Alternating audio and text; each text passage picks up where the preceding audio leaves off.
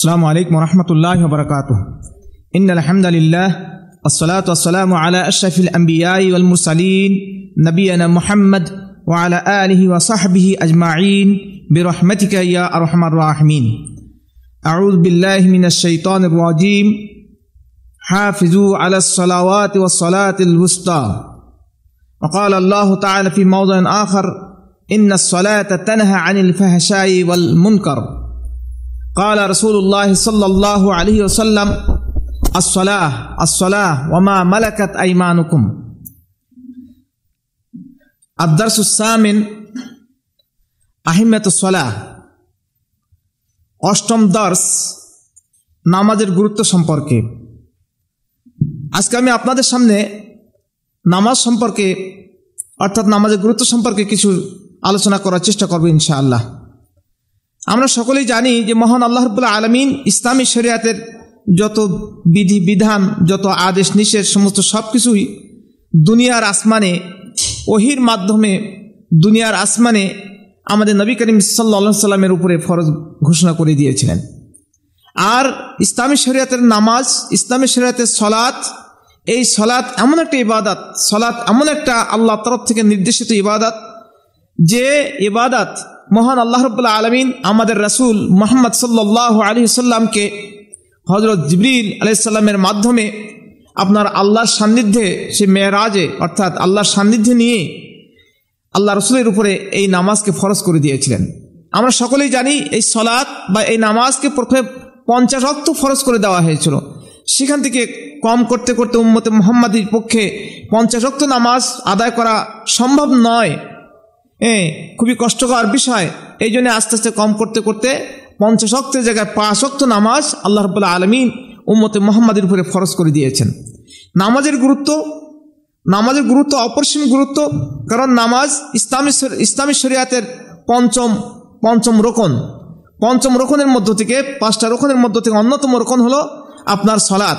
আমরা সকলেই জানি যে মানুষ কালেমা তৈবা পড়ে লা ইলাহা ইল্লাল্লাহ এই সাক্ষ্য দিয়ে এবং মোহাম্মদ রসুল্লাহ এই সাক্ষ্যবাণী দুটা উল্লেখ করে ইসলামের গণ্ডির ভিতরে দাখিল হয়ে প্রবেশ করেন। এরপরে দ্বিতীয় রোকন হলো যে নামাজ নামাজ আদায় করা সলাৎ আদায় করা, এরপরে জাকাত আদায় করা, এরপর রমজান মাসে রোজা আদায় করা, এরপর হজ করা। তো নামাজ এমন একটি ইবাদত যে নামাজ আপনার ছোট, বড়, নারী, পুরুষ, নিজের বাড়ি থাকা অবস্থায়, প্রবাসী থাকা অবস্থায়, এমনকি যুদ্ধের ময়দানে থাকা অবস্থায়, সর্ব অবস্থায় নামাজ নামাজ ফরজ, নামাজ কোনো অবস্থাতেই পরিত্যাগ করা যাবে না। নামাজ সর্ব অবস্থায় নামাজ আদায় করতে হবে, নামাজ পড়তেই হবে। এমনকি যতক্ষণ পর্যন্ত মানুষ বেহুশ না হবে, আপনার একজন মানুষ অসুস্থ অবস্থায় আছে, দাঁড়িয়ে নামাজ পড়ার ক্ষমতা নাই, এমত অবস্থায় তাকে বসে বসে নামাজ পড়তে হবে। বসে নামাজ পড়ার ক্ষমতা নাই, এমত অবস্থায় সে ব্যক্তি আপনার শুয়ে পড়ে, অর্থাৎ আপনার ডান কাতে শুয়ে কেবলার দিকে মুখ করে সে নামাজ পড়বে। অর্থাৎ যত সময় পর্যন্ত একজন মানুষের হুশ থাকবে তত সময় পর্যন্ত তাকে নামাজ পড়তেই হবে। নামাজ কোনো অক্তেই, কোনো অবস্থাতেই নামাজ মাপ নাই। নামাজের বিকল্প কোনো ব্যবস্থা নাই। যে আমি নামাজ পড়তে পারছি না, আমার পরিবর্তে আর একজন নামাজ পড়ে দেবে, এমনটি করা কোনো রকমই যাবে না। তিনি নামাজ সম্পর্কে বেশ কতগুলো হাদিস আসছে। নামাজ সকল প্রকার ইবাদতের মূল বা মা এবং আনুগত প্রকাশের সর্বোত্তম মাধ্যম। আর এর জন্যেই যথাসময়ে নামাজ আদায় করার জন্য, যথাযথভাবে নামাজকে সংরক্ষণ করার জন্য এবং নামাজকে সঠিকভাবে প্রতিষ্ঠা করার জন্য কোরআন ও হাদিস থেকে বহু স্পষ্ট দলিল এসেছে। বহু দলিল আসছে, তার মধ্যে আমি আপনাদের সামনে কয়েকটা আয়াত এবং কয়েকটা হাদিস উল্লেখ করব। যেমন আল্লাহ রবুল্লাহ আলমিন বলেছেন আল্লাহ সালাওয়াত ওয়াসালাতুল বুস্তা তোমরা যথাযথভাবে পাঁচ হতো নামাজকে এবং বিশেষভাবে মধ্যবর্তী নামাজ, কেউ কেউ বলেছেন যে আসরের নামাজকে তোমরা সংরক্ষণ করে মধ্যবর্তী নামাজ বলতে আসল নামাজকে বুঝিয়েছেন। কেউ কেউ ফজর নামাজকে বুঝিয়েছেন। যাই হোক। আল্লাহ রবুল্লাহ আলমিন আরও বলেছেন ও আকিম আকিম তোমরা নামাজ প্রতিষ্ঠা করো এবং জাকাত আদায় করো আর রুকুকারীদের সাথে রুকু করো। সোরা বাকারা। আল্লাহ রবুল্লাহ আলমিন আরও বলেছেন, ইন্না আনিল ওয়াল মুনকার। নিশ্চয় নামাজ নিশ্চয় নামাজ, নামাজি ব্যক্তিকে যত প্রকার বেহায়াপনা ফাহেসা কাজ কাম, যত প্রকার ঘৃণিত কাজ, যত প্রকার নিষিদ্ধ কাজ থেকে নামাজ, নামাজি ব্যক্তিকে বিরত রাখে, আমরা এক কথা বলতে পারি। যে ব্যক্তি যে ব্যক্তি ফজরের নামাজটি জামাতের সাথে পড়বে, যে ব্যক্তি ঈশার নামাজ জামাতের সাথে নামাজ পড়ে ঘুমিয়ে গেল, সে ব্যক্তি যথাযথভাবে ফজর নামাজ জামাতের সাথে পড়বে। কিন্তু যে ব্যক্তি রাত দুইটা পর্যন্ত, রাত একটা পর্যন্ত যে টেলিভিশনের পর্দায় বসে থাকবে, টেলিভিশন দেখতেই থাকবে, খেলাধুলা করতে থাকবে, গান বাজনা শুনতে থাকবে রাত একটা পর্যন্ত, দুইটা পর্যন্ত, এই ব্যক্তির পক্ষে ফজরের নামাজ যথাযথভাবে জামাতের সাথে আদায় করা আদৌ সম্ভব নয়। কাজে যে ব্যক্তি ঠিক ঠিক মতন পাঁচ অক্ট নামাজ যে ব্যক্তি পড়বে, দেখা যাবে সেই ব্যক্তিকে অবশ্য অবশ্যই অন্যান্য সকল প্রকার হারাম কাজ থেকে, অন্যায় অপকর্ম থেকে তাকে অবশ্যই দূরে থাকতে হবে। নইলে সেই ব্যক্তির পক্ষে পাঁচ অক্ট নামাজ ঠিক মতন আদায় করা আদৌ সম্ভব নয়। দুনিয়া ছেড়ে সর্ব, দুনিয়া ছেড়ে সর্বোত্তম বন্ধু মহান আল্লাহ রব্বুল্লাহ আলমিনের ডাকে সাড়া দেওয়ার পুরো মুহূর্তে আমাদের রাসুল মোহাম্মদ সাল্লাহ সাল্লাম তার উম্মতের জন্য সর্বশেষ যে ওসিয়াত করে গেছেন সর্বশেষ যে ওসিয়াত করে গিয়েছিলেন, তা হলো এই সলাৎ। যেমন আল্লাহ রসুল বলেছিলেন আসলাহ আসলাহ ওমা মালাকাত আইমানুকুম। ওগো, তোমরা নামাজ নামাজ, তোমরা নামাজ সম্পর্কে সচেতন থেকো, নামাজ সম্পর্কে হুঁশিয়ার হুঁশিয়ার থেকো। ওমা মালাকাত আইমানুকুম আ তোমাদের অধীনস্থ দাস দাসীদের অধিকার আদায়, আদায়ের সম্পর্কে তোমরা হুঁশিয়ার থাকবে। নামাজ নামাজ হলো একমাত্র সর্বত্র মানে সর্বোত্তম আমল।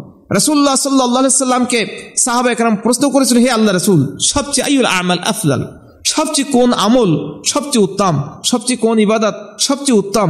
এ কথার উত্তরে আল্লাহ রসুল বলেছেন, বলেছিলেন আসলাতুল ওয়াক্তেহা যথা সময়ে নামাজ আদায় করা। নামাজ হলো বান্দার গুনা খাতা মাফের কাফারা স্বরূপ। নামাজ পড়লে বান্দার গুনা খাতা আল্লাহ আলমিন মাফ করে দেন নামাজের বদৌলতে। এ প্রসঙ্গে রসুল্লাহ সাল্লাহ আলিয়াল্লাম বলেছেন আর আসলাওয়াতুল খামসু ওয়াল জুমআতু ইলাল জুমআতে কাফারাতুন লিমা বাইনা হুন্না মালাম তুফসাল কাবায়ের। রাওয়াহ মুসলিম। একজন মমিন বান্দার জন্য পাঁচ অক্ট নামাজ এবং এক জমা হতে অন্য জমার মধ্যকার সাগিরা গুনাসমূহের কাফরা স্বরূপ। যতক্ষণ পর্যন্ত ওই মুমিন বান্দা কাবিরা গুনাহের সাথে জড়িত না হয়। অর্থাৎ এক ব্যক্তি ফজরের নামাজ পড়ে, এরপরে জোহরের নামাজ পড়ল। তাহলে ফজর এবং ফজর এবং জোহরের মাঝখানে যে সমস্ত ছোট গোনা করবে, যে সমস্ত সাগিরা গোনা তার দ্বারা হবে, এই সমস্ত সাগিরা গুলো জোহরের নামাজ পড়ার কারণে তার সব মাফ হয়ে যাবে। ঠিক এমনিভাবে জোহর থেকে নিয়ে আসর পর্যন্ত, আসর, জোহর থেকে আসর পর্যন্ত যত সাগিরা গোনা যাই কিছু হবে, আসর নামাজ পড়ার কারণে তার সাগিরা গোনাগুলো সব মাফ হয়ে যাবে। এমনিভাবে সমস্ত সাগিরা সাগিরা গোনা ছোট ছোট গোনাগুলো আল্লাহ রবুল্লাহ আলমিন মাফ করে দেন যখন ওই বান্দা কোনো বড় ধরনের গোনায় জড়িয়ে না পড়ে। দুনিয়ায় বান্দার নিরাপত্তা দানকারী এবং সংরক্ষণকারী হলো নামাজ। একমাত্র বান্দাকে বিভিন্ন প্রকার বিপদ, আপদ থেকে রক্ষা করতে পারে নামাজ। এ প্রসঙ্গে যারা নবী করিম সাল্লাহ আলী সাল্লাম বলেছেন মানসাল্লাহ সুবাহা ফাহু আফি জিম্মাতিল্লাহ রওয়াহ মুসলিম। যে ব্যক্তি ফজরের নামাজ জামাতের সাথে যথাযথভাবে পড়ল, সে সারাদিন আল্লাহর নিরাপত্তায় থাকল, মুসলিম শরীফের হাদিস। যে ব্যক্তি ফজরের নামাজ জামাতের সাথে পড়বে, সেই ব্যক্তিকে মহান আল্লাহ রবুল্লাহ আলমী সারাটা দিন আল্লাহ রবুল্লাহ আলম তাকে বিশেষভাবে হেফাজত করবেন, বিভিন্ন প্রকার বিপদ আপদ থেকে আল্লাহ তালা তাকে রক্ষা করবেন, তার জিম্মাদারি একমাত্র আল্লাহ দান করবেন।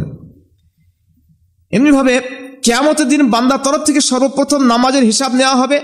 এ প্রসঙ্গে যারা রসুল্লাহ সাল্লাহ আলী সাল্লাম বলেছেন, কাল কেয়ামতের মাঠে মানুষের তরফ থেকে, বান্দার তরফ থেকে সর্বপ্রথম যে ইবাদতের হিসাব নেওয়া হবে, সেটা হলো নামাজ। এ প্রসঙ্গে আল্লাহ রসুল বলেছেন আউ্বালুমা ইউহাসাবু বিহিল আব্দু ইয়াউমাল কিয়ামতে ফাইন সালুহাত, সালুহা সাইরু আমালি ওয়াইন ফাসাদাত, ফাসাদা আমালি। রাওয়াহ তাবারানি ও হাসান। কিয়াম